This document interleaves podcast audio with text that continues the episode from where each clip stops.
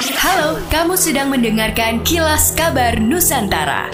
Podcast persembahan KG Radio Network menyajikan berita harian yang mengangkat keunikan dari berbagai wilayah Indonesia.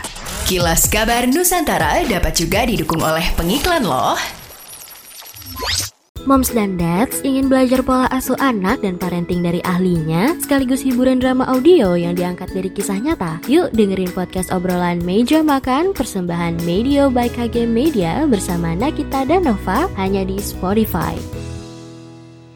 Anggaran pendapatan dan belanja daerah APBD perubahan Kalbar batal ditandatangani pihak eksekutif dan legislatif belum menyampaikan beberapa hal. Wakil Gubernur Ria Nursan memberikan penjelasan terkait tertundanya penandatanganan nota kesepakatan antara DPRD dan Pemprov Kalbar tentang kebijakan umum anggaran atau KUA dan prioritas plafon anggaran sementara atau PPAS perubahan APBD Provinsi Kalimantan Barat tahun anggaran 2022 pada Selasa 6 September. Pasca rapat paripurna tersebut resmi ditunda hingga Rabu 7 September. Ria Nursan menjelaskan menjelaskan bahwa penundaan tersebut dikarenakan adanya beberapa pembahasan yang belum disepakati. Sebanyak 20 kosakata bahasa Manado kini telah terdaftar di dalam Kamus Besar Bahasa Indonesia atau KBBI. Hal itu dikonfirmasi langsung oleh Januar pribadi Kepala Balai Bahasa Sulawesi Utara. Januar dalam konferensi pers mengatakan bahwa terdapat 20 bahasa Melayu Indonesia yang telah masuk ke dalam KBBI edisi 5. Adapun 20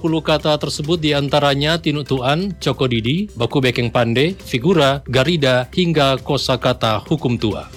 Gubernur Sulawesi Selatan Andi Sudirman Sulaiman menyambut gembira atas penetapan kawasan Geopark Maros Pangkep sebagai bagian dari UNESCO Global Geopark. Secara khusus ia berterima kasih kepada pihak-pihak terkait yang telah bekerja keras. Di antaranya Dinas Kebudayaan dan Pariwisata Provinsi Sulawesi Selatan, Pemerintah Kabupaten Maros, Pemerintah Kabupaten Pangkep, Badan Pengelola Geopark Nasional Maros Pangkep, serta dukungan seluruh lapisan masyarakat di dua kabupaten tersebut. Pihaknya pun siap membantu pemerintah daerah setempat untuk membenahi sarana dan prasarana hingga akses menuju kawasan Geopark Maros Pangkep. Sebelumnya UNESCO telah melaksanakan sejumlah asesmen melalui kunjungan dua evaluator UNESCO Global Park. General Manager Badan Pengelola Geopark Maros Pangkep, Dedi Irfan mengatakan kawasan tersebut memiliki keistimewaan berupa landscape dengan tipe tower cars menjulang tinggi, tersusun dari batuan gamping yang sangat khas. Kawasan tersebut juga menjadi salah satu cars kelas dunia dengan keindahan serta keunikan flora fauna, nilai-nilai ilmiah dan sosial budaya.